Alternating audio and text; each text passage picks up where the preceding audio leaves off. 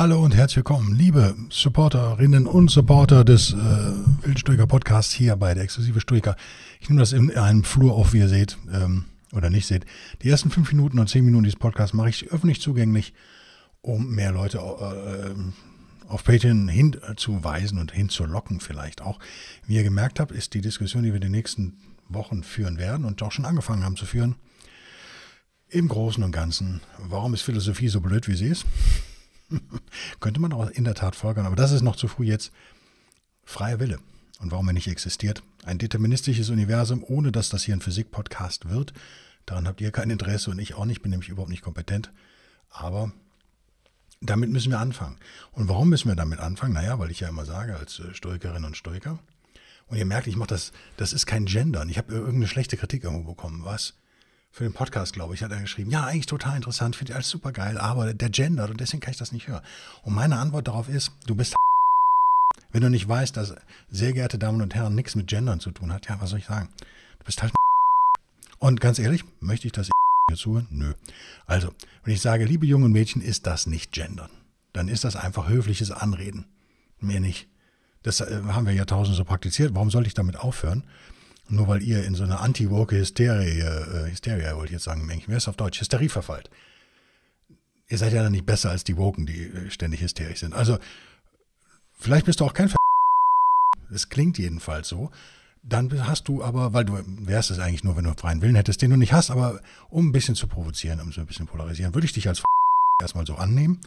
Du kannst aber gerne beweisen, dass du keiner bist und einfach deinen Irrtum zugeben, dass eine höfliche Anrede liebe Damen und Herren, nichts mit Gendern zu tun hat. Nicht schwer zu verstehen eigentlich. Okay. Ich sage mal, wir Stoikerinnen und Stoiker müssen haben quasi die Verpflichtung, die Ratio zu benutzen, unseren Verstand zu benutzen. Und das führt in direkter Folge natürlich dazu, dass wir kein Argument ablehnen können, nur weil es uns, weil es uns nicht gefällt. Das ist echt kein ernstzunehmendes Kriterium. Ähm, und vielleicht nochmal Zwischenbemerkung. Ähm, mein Finger sieht wieder gut aus. Ihr habt vielleicht mitbekommen, ich war in der Notaufnahme und habe mich äh, ambulant operieren lassen, weil das Ding einfach dreimal so groß war, ne? wie normal und voller Alter. Ja, keine Ahnung, was ich da wieder gemacht habe. Es war nicht schön. Vielen Dank aber für die Genesungswünsche, die ich bekommen habe auf Patreon Locals und Instagram und wahrscheinlich überall sonst auch noch. Ähm, das nochmal dazwischen geschoben.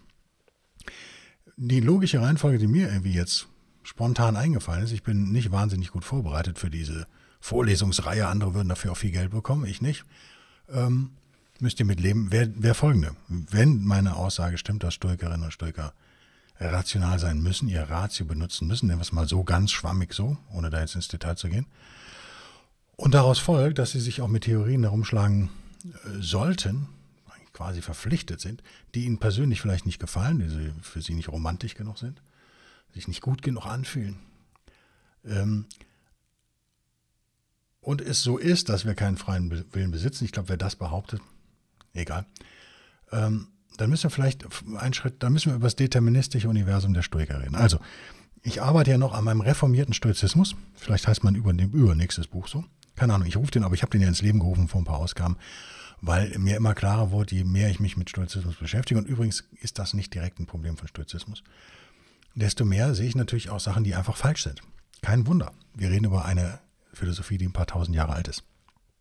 Und welche Dinge müssten wir untersuchen? Was ist wirklich wichtig? Naja, diese Idee der Stoiker, äh, dass wir in einem deterministischen Universum leben, also in einem vorbestimmten Universum, ist sicherlich eine sehr entscheidende ähm, Geschichte, die wir uns näher angucken müssen dann.